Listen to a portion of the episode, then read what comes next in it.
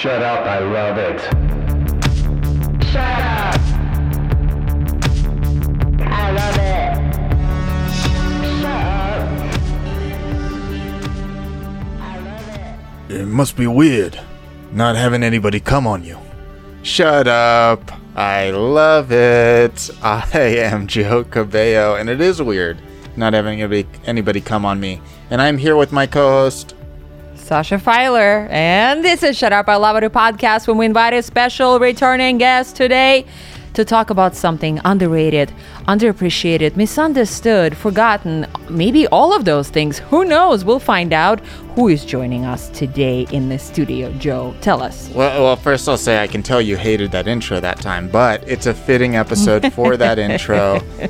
We have a rapper and filmmaker and host who's produced albums and live comedy in LA, working on his uh, follow up album to his 2017 disco hip hop album, American Neon. We're big fans over here of Adam Protexter. What's up, Adam? Hey, thanks for having me back. Well, you always bring the heat.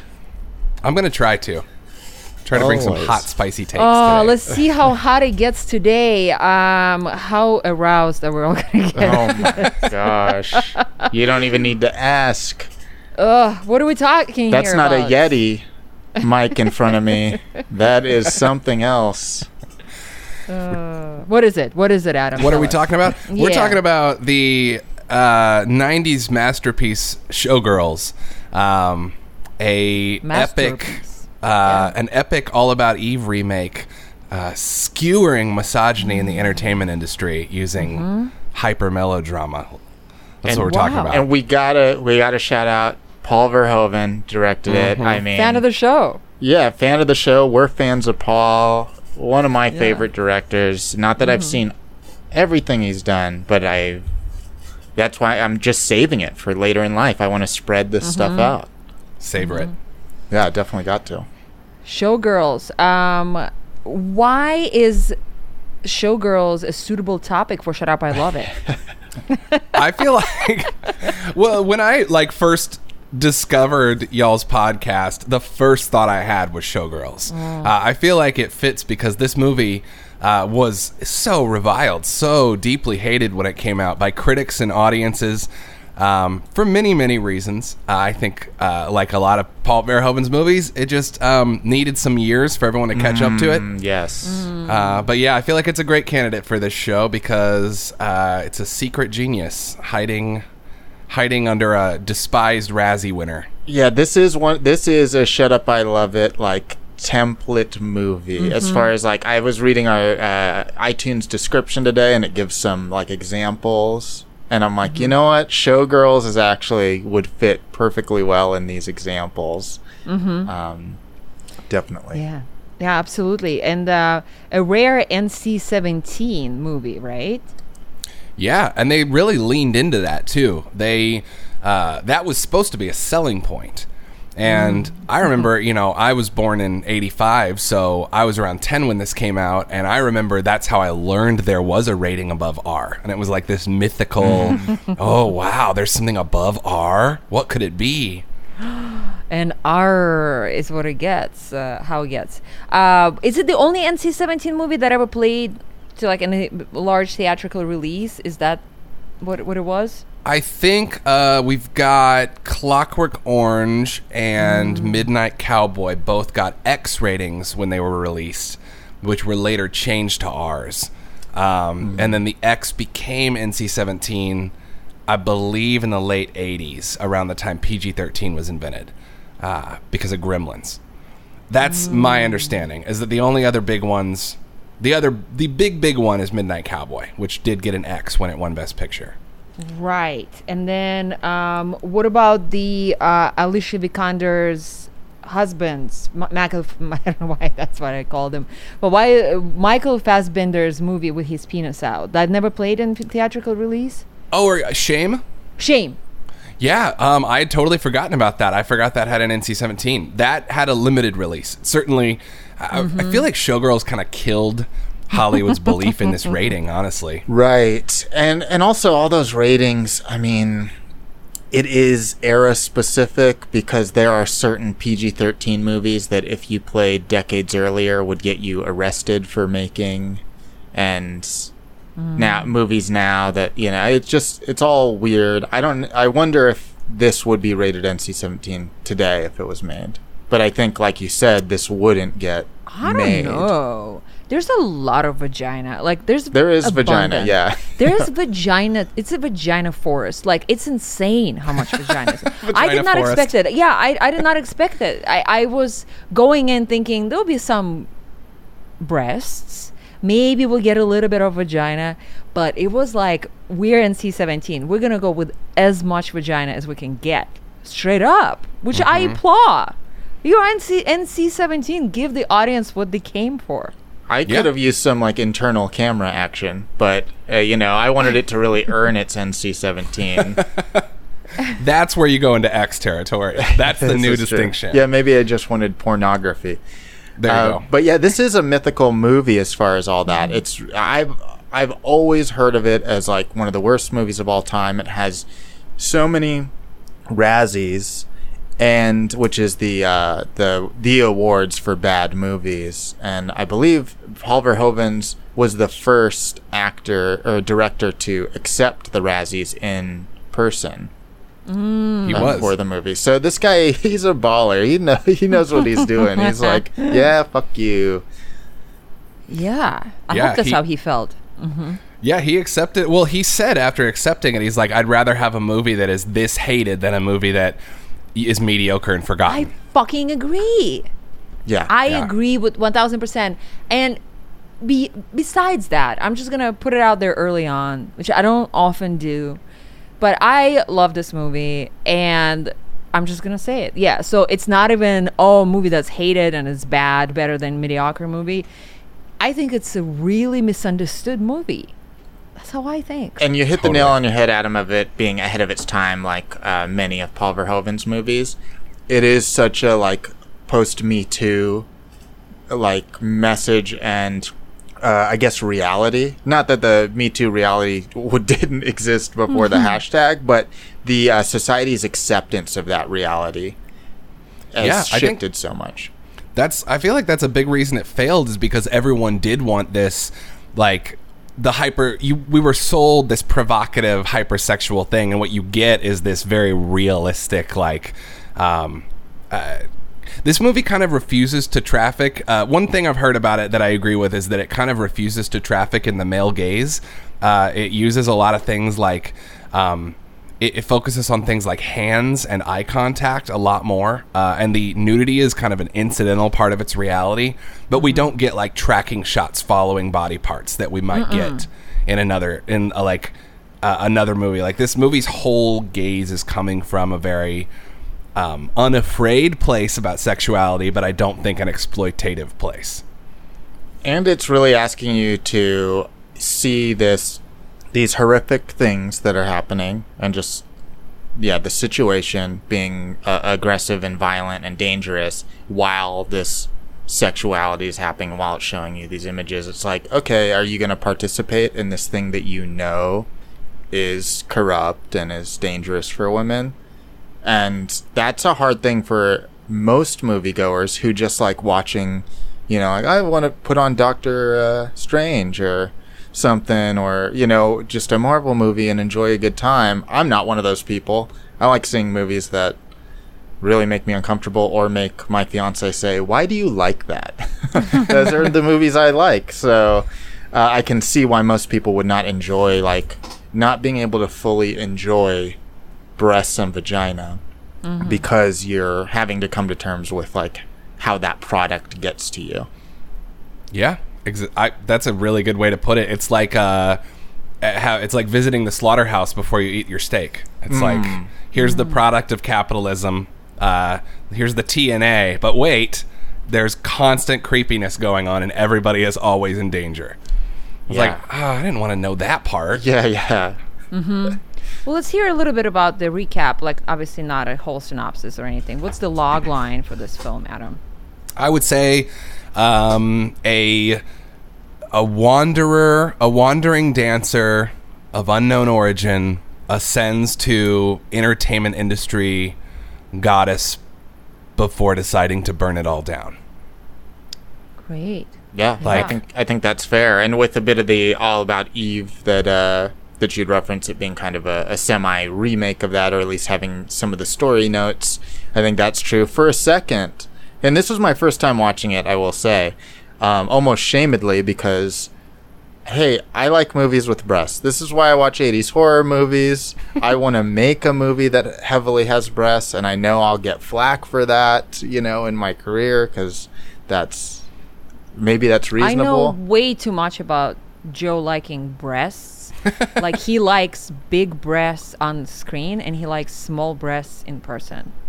I think that's actually really accurate. So thank you. I know way too much from doing a hundred episodes with him. I love that. Um, But, so yeah, but it was my he- first time. I'll just say, and like shamedly, and uh, at times, or at one point in the movie, I thought it was going to be "Save the Last Dance" with strippers, right. because it almost seemed like that. But it, and luckily, it does like, it's like, what if "Save the Last Dance" was real, was a reality? like, how would it mm-hmm. fail, and and all that? It's just like a small subplot of the movie. But there's so many surprises to this movie in that way. Yeah, and you know, you, we, you will always talk, not always, but we've had our good share of erotic thrillers on Shut Up, I Love It. And we'll always, always talk about, Joe and I, how we both like the genre. And it's like a just in general misunderstood, underloved genre to begin with. And this is like, I feel like, it's the peak of this dislike just because of what it is. Maybe. Maybe that's why. I don't know. What do you think, Adam? I I think there's yeah definitely like a little bit of genre bias because this was the erotic thriller um, hasn't really existed for a while. Probably I I'm watching Love for the first time right now, which is a Netflix show, and one of the main characters actually has a whole bit about how he wants to do an erotic thriller because the internet made them. Uh, the internet and streaming services kind of took them away from us. Um, Paul just Rust, by- shout out. yeah, exactly. Shout out Paul, uh, Paul Rust. Um, and I think I totally agree with that. I think that the '90s were kind of a response to a lot of like the the '80s action stars were so defined by big muscles, big guns. Um, and then you kind of see uh, like Ripley from Aliens, specifically the second one, taking on more of this like uh, the woman as the masculine action hero. And then I think that honestly, with 92's Basic Instinct, which is the same writer director team behind this, uh, you see that pivot into um, the the sexuality being used as the power, which is a very Verhoeven thing through his whole career. Um, and I think that Showgirls ultimately kind of comments on the genre cycle that Paul Verhoeven kind of helped start, um, because yes, we liked that kind of thriller in the '90s because it was a place where we could experience sexuality on screen in a way that had an emotional payoff. So it didn't feel sleazy because it's not pornography. You're not there to get off. You're there to get off on a thriller, um, and the sex is a part of the storytelling. And I feel like by foregrounding the sex so hardcore in this movie, uh, again, it's like kind of what you were saying earlier, Joe. Audiences don't feel like confronting what they're actually there for. Uh, we like we like it when the sex is a thrilling part, but really it's about a legal drama. You know, uh, we as Americans, I feel like like plausible deniability with sexuality because we're such an embarrassed culture. So if you can give us sexuality, great, but please couch it within something that I can talk about at the water cooler. Yeah, I think if this movie was uh, the traditional girl comes from nothing and uh, succeeds in a career storyline with all of its sex and nudity, at the time it would have been well received. Or maybe better received. But now it would have been looked on as complete trash.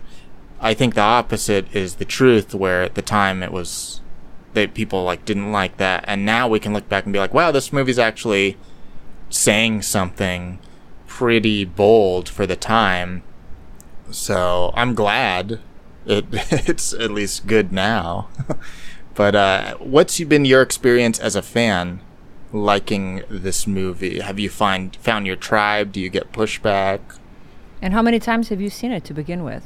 Yeah, I would. To begin with, I would say I've seen it four or five times. Um, my experience with this as a fan, I I definitely have always felt in the minority with Verhoeven stuff in general, but that has changed culturally over time. Um, I would say I started as a RoboCop Total Recall fan, and then I, that kind of led me to, you know, Basic Instinct. And I didn't see Showgirls for the longest time. Honestly, saw it for the first time maybe three years ago, um, and was immediately like, "How have I missed this? I think this is one of his best movies." Um, but I will say, like, my relationship is more with Paul Verhoeven because he's a huge influence for me, uh, and I- I'm a huge fan of his. The way that he does hide so much commentary and genre, because I feel like genre is such a good vehicle for it. And in terms of pushback, I always think about Starship Troopers because I remember trying to talk about Starship Troopers when I was in film school and having some friends be like, "Oh, that fascist, jingoistic crap." Yeah, and then and then three years later, an AV Club came out. Uh, AV Club article came out about it, where it was like, "This is actually a great." And I saw those same friends posting on Facebook. Wow, I'm gonna have to revisit this, and it made me so mad. So I feel like that's my relationship with Paul Verhoeven is always being like, ah, "In four years, you guys will love this." But uh, I do have a tribe. I do have my. I will say my girlfriend thinks this movie's a masterpiece, and that goes a long way when the person you live with loves a movie that no one else likes. Like that of this nature too. yeah, yeah, it's not just a movie that's you know perceived bad or something. It's like yeah, you could be look like a weirdo for Right. liking this movie so much. yeah. It was the first Yeah. time for me to see this movie as well for this podcast. And I think just the name itself turned me off. Like for Hmm. for the longest time, I was like, "Well, it's just like a Cher movie. Like I feel like a Cher is going to be in it or something like Right. that." And uh, I was just like, "It's not for me. It's going to be too um, too much glitter, too like um, misrepresenting reality or whatever." And instead, like this hyper hyper reality. yeah, yeah, exactly. so I was pleasantly surprised. I was immediately sucked in, and um, I could not take my eyes off of the screen. It was just so good. What a what a great fucking movie. I'm again putting it out there, and I like Verhoeven. I- I'll tell you guys, I was so excited and blind faith for this movie. Instead of knowing I would rent it digitally or or find it streaming, I went on Amazon and bought a Blu-ray. So you bought it before you watched it? Yeah, I never. I was like, you know what? It's Paul Verhoeven. I'm gonna buy the Blu-ray, thirty dollars. And I'll tell you, tell you what, it gets deeper. I get the Blu-ray in the mail. I open it up, and I'm looking at it, and I go, "Wow, this is amazing cover art." Which immediately my spidey sense goes off. This is gonna be the wrong region DVD because every like Amer- region A DVDs, which I think are the USA ones, the box art is usually fine or passable, but every region B has the best Blu-ray and DVD art ever. Hmm. And then sure enough that was true. So not only did I buy the Blu-ray blind for $30, I bought a $100 Blu-ray reader writer to hook up to my computer to watch it. I love this for you. Instead of returning it, Well, one one thing I did need to get for like a year and a half, I've been uh, delaying buying one of these, like an external Blu-ray hard drive, because I can't watch any movies like on my computer or anything like that. So th- I it gave me the final push, but still, it cost Yeah. me in the end about hundred and thirty dollars to watch this movie without having ever seen it before. That's that's the most expensive research anybody has ever had. It is that's more money. for a podcast. any money than we've ever made on this podcast. Almost as Yeah. much money as there are episodes to this podcast. but I'll tell you what, once I was seeing Elizabeth Berkley in mm. stunning Blu-ray HD, mm. it was worth every penny. What a magnificent creature on screen. Magnificent and the most hated, like in terms of her acting for this film. Right? Like, yeah, and she's it. incredible. I she's she was well. I thought she was absolutely fine. Like she, it worked for me. Like you know, I mean, she's gorgeous, and but like her acting, I felt like it totally worked. And there's just so much hate behind it. Well, there is one scene at the pool, a swimming pool, where she's having sex with uh, Kyle, Kyle MacLachlan's character, and it does seem like she's never had sex before like as a as a person and she's doing it like a new version of what like orgasm or sex looks It's like show sex. it is definitely not how anything works because she's just uh how would you describe it that physical Rodeo riding. Violently right? thrashing. Yeah. yeah in Which- circles yeah yeah You For you long made me. There's a line about you spending $130. I had to look through my notes, but that line uh, when um, James tries to watch.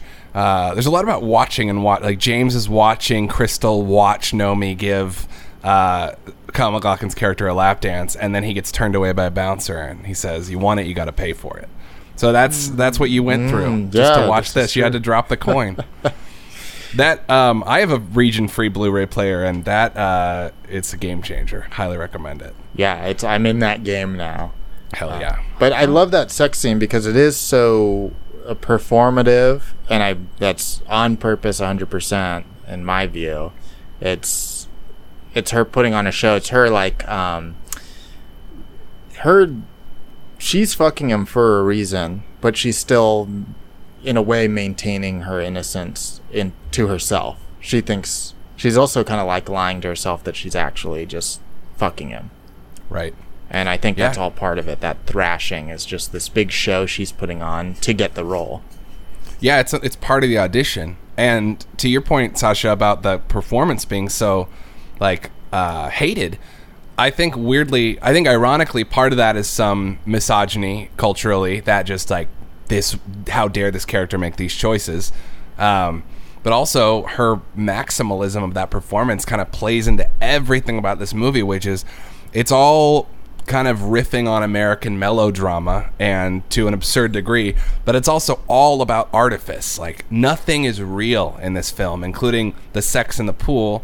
Yeah, it's part of an audition. It's her idea of what sex should look like for him to find her attractive because she's not she guards who she really is. We don't ever really get access to who Nomi really is. even when we find out her actual origin it doesn't Right. really do much But yeah, I thought her performance was great, and right from the beginning, it's it's unsettling, it's aggressive, even though she's like put in this this dangerous position with the hitchhiking. There's you feel definitely like okay, this is a real motherfucker of a girl, and when she's eating the French fries so aggressively, the ketchup. I'm so worried about her only outfit that she has as she's aggressively putting this ketchup all over her fries. I'm like, you're gonna get a stain, and you don't have another blouse. And I, I was hooked right after. I mean, instantly, but after that food scene where she has the ketchup bottle and even slams it down, and you see the ketchup bottle product practically jizz straight up into the air. I was bowing down to the genius of this movie. yes, I, w- I was It's bowing saw down while jizzing. Look out, you might get some on your chin. I saw someone on Letterboxd uh, months ago, or whatever the last time I watched this was, say something to the effect of the ketchup bottle at the beginning is the uh, Rosetta Stone to understanding this whole movie. I believe I it. think there's a truth there.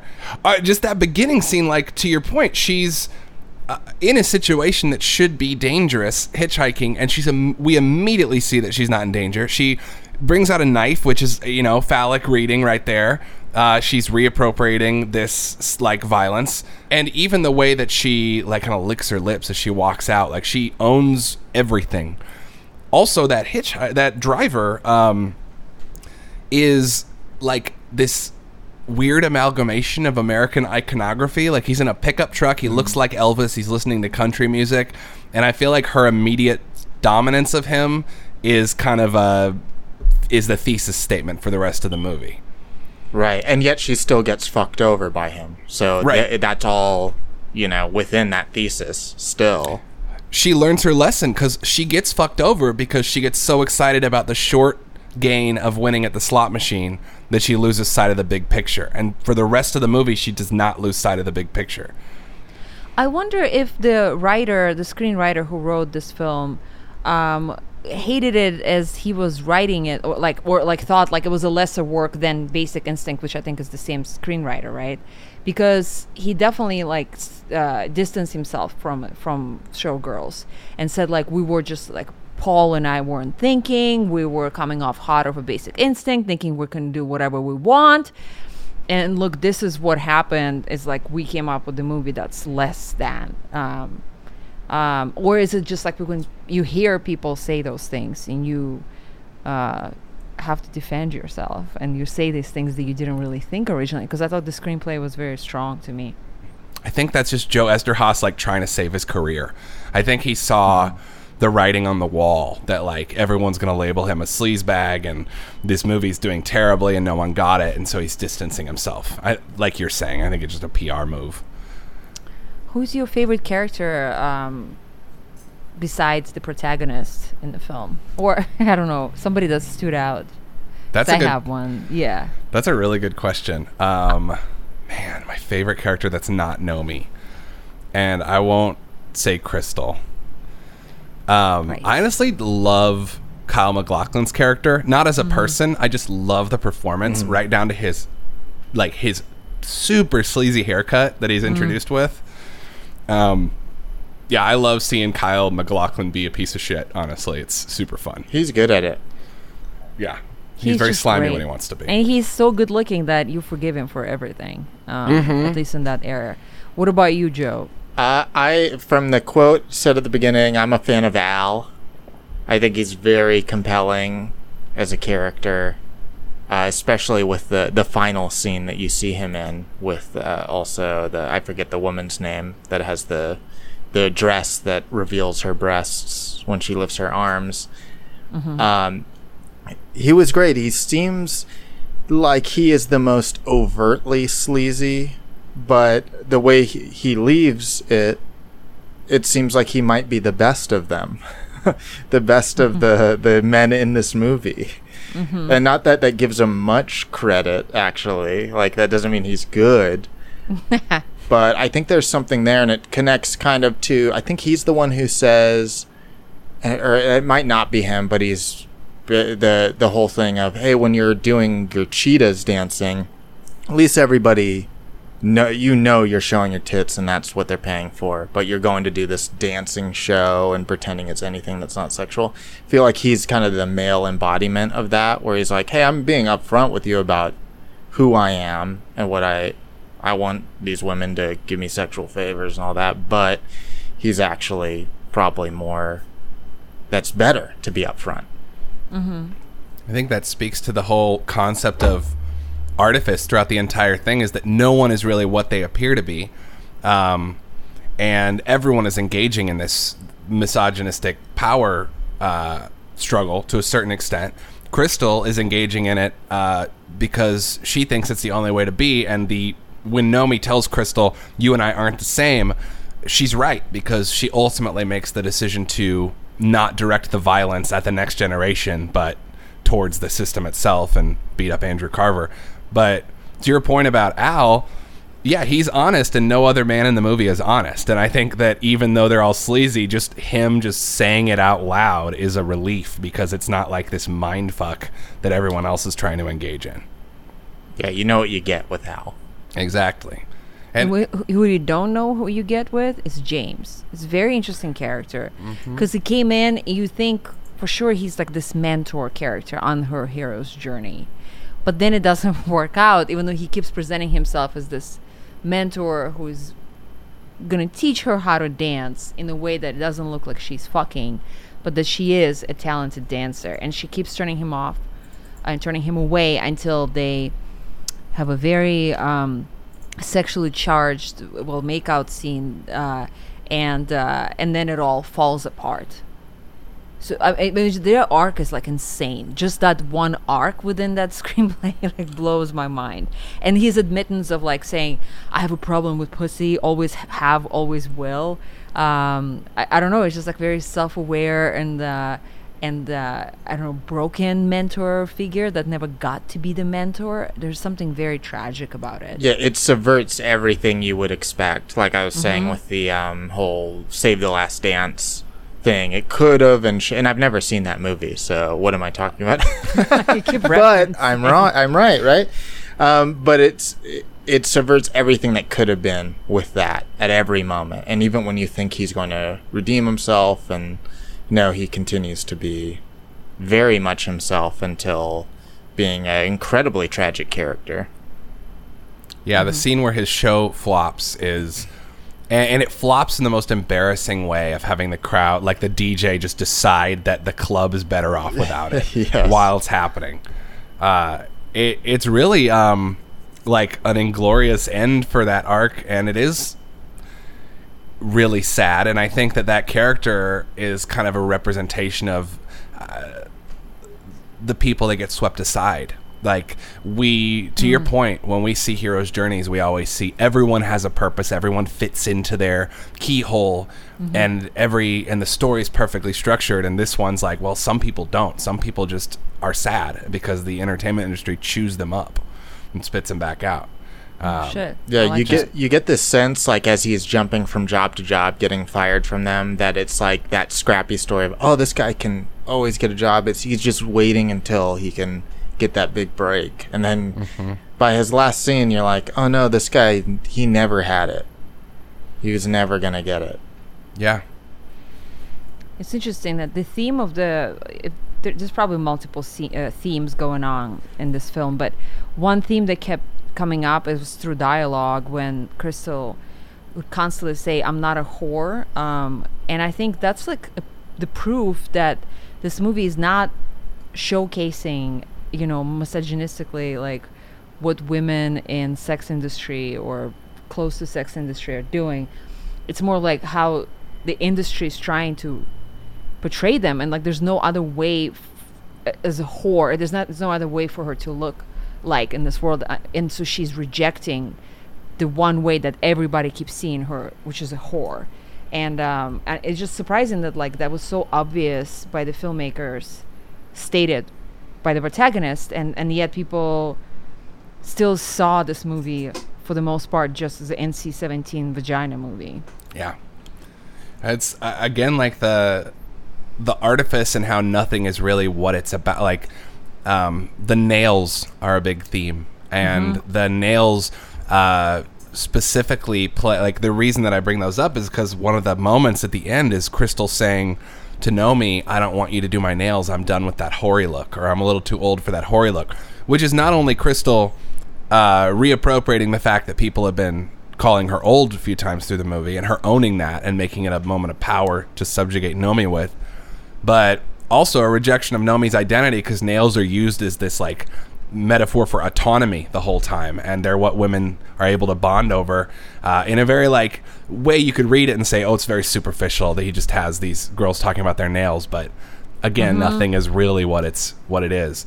Um, and the horror part um, I, I wanted to talk about this movie called Business is Business, which is Paul Verhoeven's first movie, um, and it was it's a it's a lighthearted sex comedy about um, sex workers in Amsterdam, and they have like there's a lot of themes that play back and forth, but really the deepest one is that there's no embarrassment over sex. It's just a fact of life, and I think Showgirls. Um, I think the word whore has such an awful meaning to Nomi because it takes away her autonomy, her agency, and it makes her something people are using. And so I think that's I don't know. Maybe I'm mixing my thoughts here, but I feel like that's why Cristal wants to call her a whore the whole time because Cristal needs to engage in the violence that's been done to her Yeah. to feel the ownership.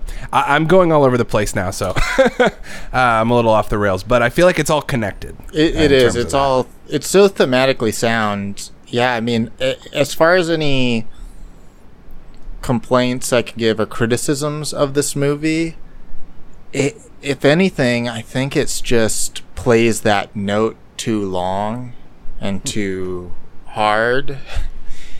Uh, that I think it could shave a little time off, and we'd still kind of get it. Um, and and since it is kind of a not an inverted version of the like rising to fame story, no, but it is like I guess um, morally inverted or something. I'm not sure even what the term would be or what the right word is.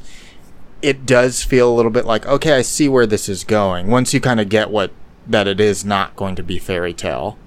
Right. You're like, okay, I kind of see where this is going. So I can see that. So I maybe at the time compounded with the fact that people weren't ready to accept the truth that the movie was showing. That those two things make it seem like it's a bad movie. and that's a criticism I feel like um, that would be fair for Starship Troopers as well. Like the playing the one note for too long.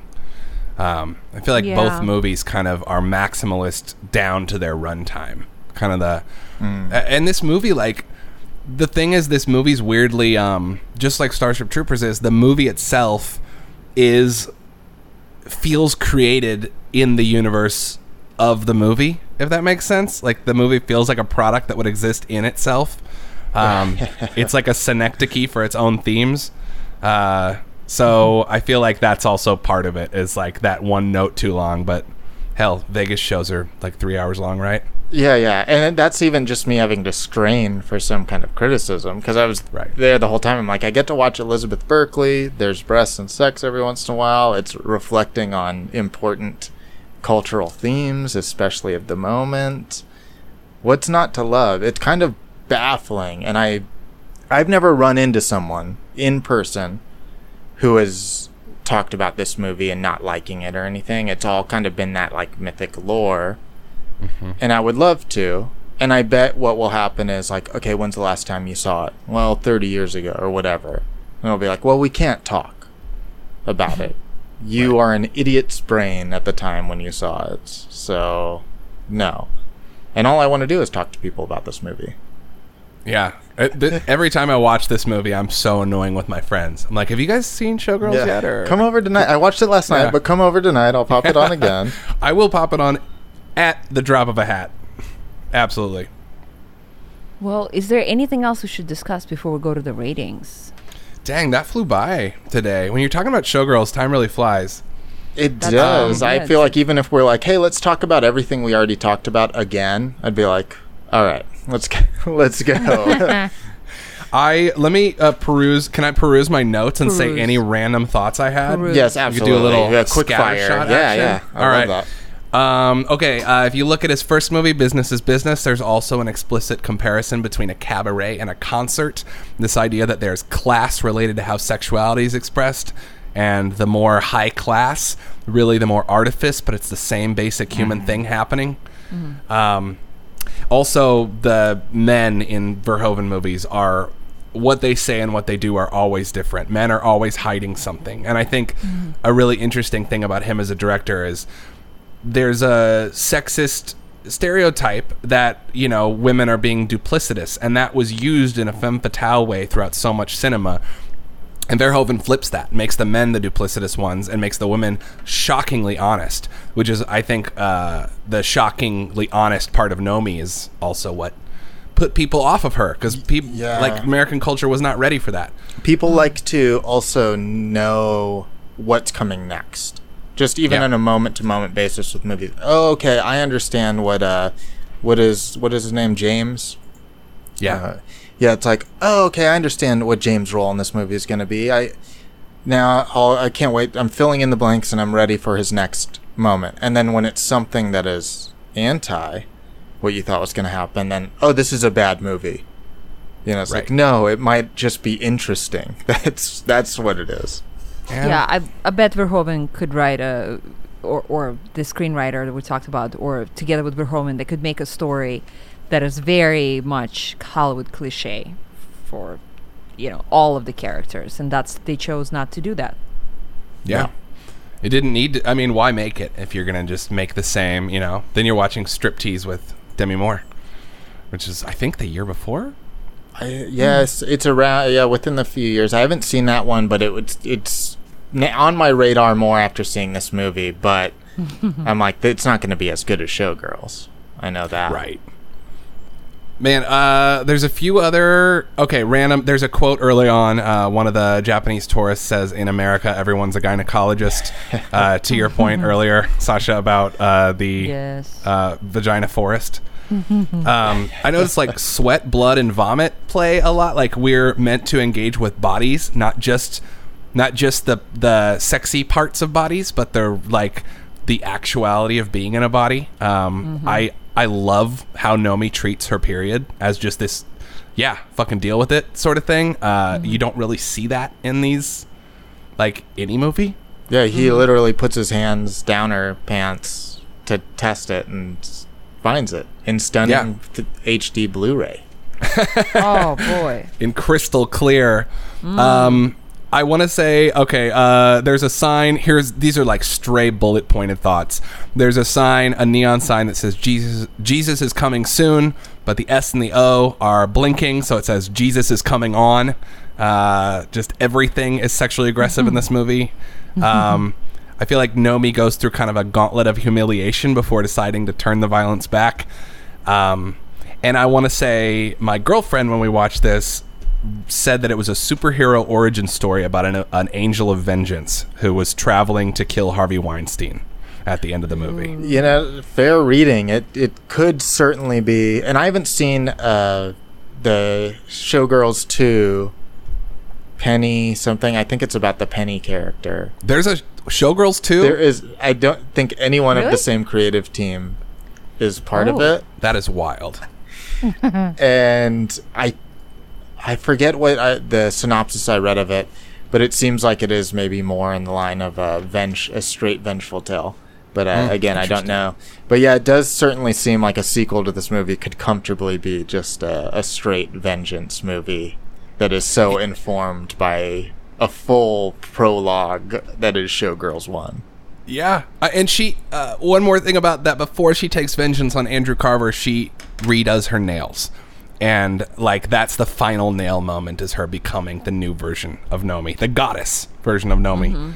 Um, and the only other, the last thing I'll say is that Molly can make the dress, the Versace dress. Molly can make it for her, but Nomi wants to buy it because for some reason she feels the need to buy it because nothing in this movie has value if it can't be paid for um, which is you know just another another layer of sex bodies and commerce. Yeah, those are all. Uh, I, I really love and appreciate those insights. Yeah, these are wonderful. Um, which should probably take us into the ratings with all those insights, and we can reveal some more of our feelings. Although we kind of know where we stand. Joe, wh- how do these ratings work? How does it work? All right, we're gonna rate Showgirls on a scale of A to double D's. No, on a scale of zero oh to ten, God. using something. I've been pretty good this whole episode, so let me have my sleaze moments. God bless. On a scale of zero to ten, using something else as the basis of our scale. That something could be another movie, or it could even be dancing. Hey, I love dancing and I love this movie. So they're both tens. Whatever you want, and if that doesn't make sense, me and Sasha will go first.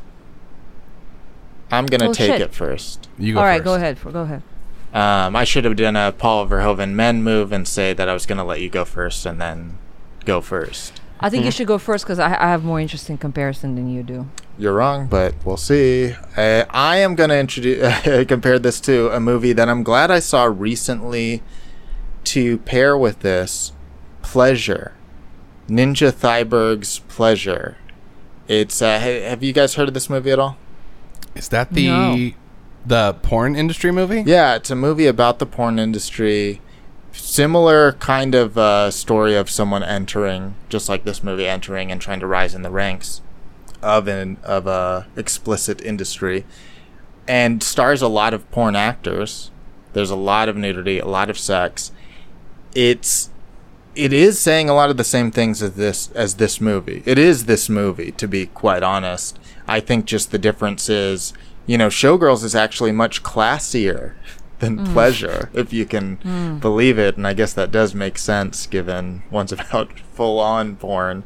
but it really is saying a lot of the same things to where I was pretty it made me so surprised with Showgirls and its boldness in saying those things, or at least its uh, foresight into saying those things. Uh, it's a really hard movie to watch. It's harder to watch than this. As far as that whole idea of, hey, here's nudity, here's what should be sexy and usually is sexy, and we're also going to show you the shadow behind it and actually focus on the shadow more than the sexy. It's much harder watch than this. I, I think you can watch Showgirls, and there is some rough stuff in Showgirls, no doubt. Yeah. But a lot of it is like, wow, here's like some beautiful dancing. Like it's beautiful nude stage show dancing. This there's there's value in this in that way. Pleasure, it's like uh, I can't even describe. Some of the scenes are rough, and I Is would. it long? I think it's about an hour and a half or two hours Mm. Shorter.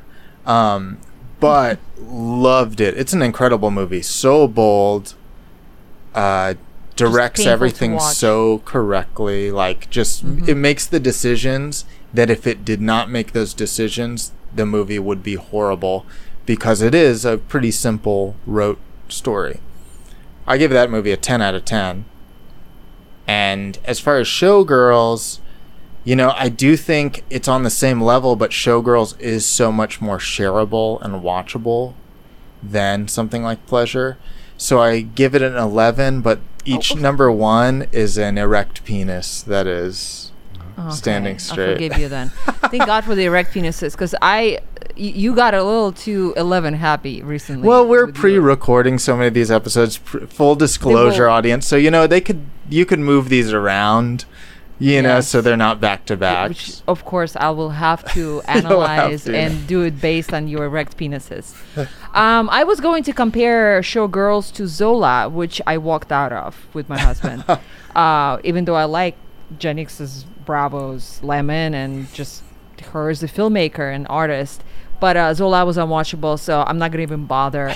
I'm gonna compare Showgirls with the actual experience of being a stripper for one year when I was very young and innocent in New York City in my very early 20s, from 20 to 21. So um, I was a stripper at a Pussycat Lounge in downtown uh, Manhattan, and it was just as bad as you would you imagine it be. Um, on the Horrible. first day that I started working there, I had to fight physically three. No, okay, a, a woman, and then like it was like two more fights within like next month. Where I physically had to protect myself and fight oh my somebody. god! Wow. Um, and I won all of those three fights. I just want to make it clear. Um, we won. Um, but it was like just like a terrible experience in that sense. There's obviously like misogyny. and It was it just it was just like fitting me. The world was fitting me in the box that I didn't want to have anything to do with. So I would give that, exp- but I guess it built. It made me like a better writer, like a bit, made me a better artist. Like all terrible experiences. Um, and it's something experiences that I keep going to and think about those characters and those people surrounding me back then. Um, although I did have like a strong moment where I took all the clothes that I wore and I just threw them out in the trash outside of the uh, the establishment. Um, that experience was probably a three, and I'd say Showgirls and I'd say Zola is a four. That's, I, that's that is a baffling. I don't know what would be a two, a one, or a zero. Well, again, because I feel like now with the distance that I have, you know, it's uh it's like well, it's great to put on the resume or talk about or like bring it up in the meeting because it's such a long time ago. Like I've lived many lives and it's part of that, you know, expression. So as an artist, as a, a writer, it's uh it's I wear it with pride. Maybe I don't talk about it a lot, but I wear this as one of the stars, like uh, a, a colonel would wear on their shoulder. So I would give Zola four. my experience being a stripper in my early twenties in New York a, a three, and uh, I would give Showgirls um, a strong, solid nine. Um, I I will. I guess the only thing that like doesn't make me go uh, you know, give it a 10 is I think it's a little long. I think some things get a little muddy at the end. There's some reveals that I'm like, really? But it's not even important. Doesn't matter. What does it mean? What does it mean? But overall, I'm very happy with this movie, and I would highly, highly recommend people to watch it as long as they're old enough.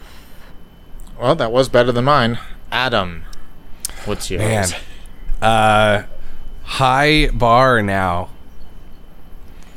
Wow, did not do it on purpose, but I am still rolling, so keep going. Okay, cool. Uh, so am I. Make sure I am. Yeah. Yes. I'm not. I'm Um, okay, man. Uh, what do I even begin to compare this to? Um, let's say you have All About Eve, which is, I would say, you know, classic, uh, classic American movie. I'm gonna say All About Eve, which is the the story of a young actress and an older actress competing, which kind of shed light on the uh, misogyny of its time uh, and fronted women. It's very similar. I'm gonna say that's an eight out of ten movie. Um, and then I'm going to say uh, something like, let's just talk about pyrotechnics on stage. And let's say that pyrotechnics on stage, they're amazing to look at. They create an amazing backdrop, but they're very dangerous and people can get hurt. So let's say seven out of 10 for the pyrotechnics. And then on that scale, uh, if All About Eve is an eight and pyrotechnics on stage are a seven. Uh, and then let's say that sexy dancing is a nine out of 10, just as a general concept. Uh, 10, then uh, this movie gets a 10 out of 10 for me. Yeah, Because it combines That's a lot of points. combines them. I think this is honestly, I I hear y'all's criticisms about the long in the tooth, and I don't even disagree. But I'm so enamored with the experience of watching it that I think it's a rare case in which I'll call it a perfect movie in my book. Fantastic. I won't argue. Um, I argue just one point for the length, but it's basically no argument whatsoever. I've never had um, anyone argue about my length, for the record. oh my god. There it is. Uh, here it keeps coming. Uh, whoa. Okay, now you're the one who's getting a little. Um, little too Adam, much. Protexter, what do you have going on? Tell us. Any plugs? Oh man, um, yeah. Uh, f- I've been trying to post more on TikTok about my music and stuff. So you know, if you want to follow me there, that's the place I've been having the most fun. That's Protexter Party on TikTok. Other than that, y'all did an amazing intro at the top of the hour. Um, you know, I'm working on a follow up to an album that'll be out later this year, and um, I'm currently editing the sizzle reel for a sitcom project that hopefully will, uh, you know, get to show some people at some point this year as well. But you know, follow me on socials and have fun with me. That's my plug. Awesome. Fantastic. Keep us updated on your sitcom for sure. Will do. Um, and music. Uh, Joe, what's going on with you? You know what you could check out is joke. Go, no, what do you? No, go to neveruary.website. All right. That's like the the uh, what do you call it? Month uary, but never wary. Dot website. now it becomes all clear. Fantastic. I've been plugging Well, it for years. I know. Uh, thank you, Elizabeth Salute, for the artwork. Thank you, Mr. Owl, for this amazing track. And thank you for listening.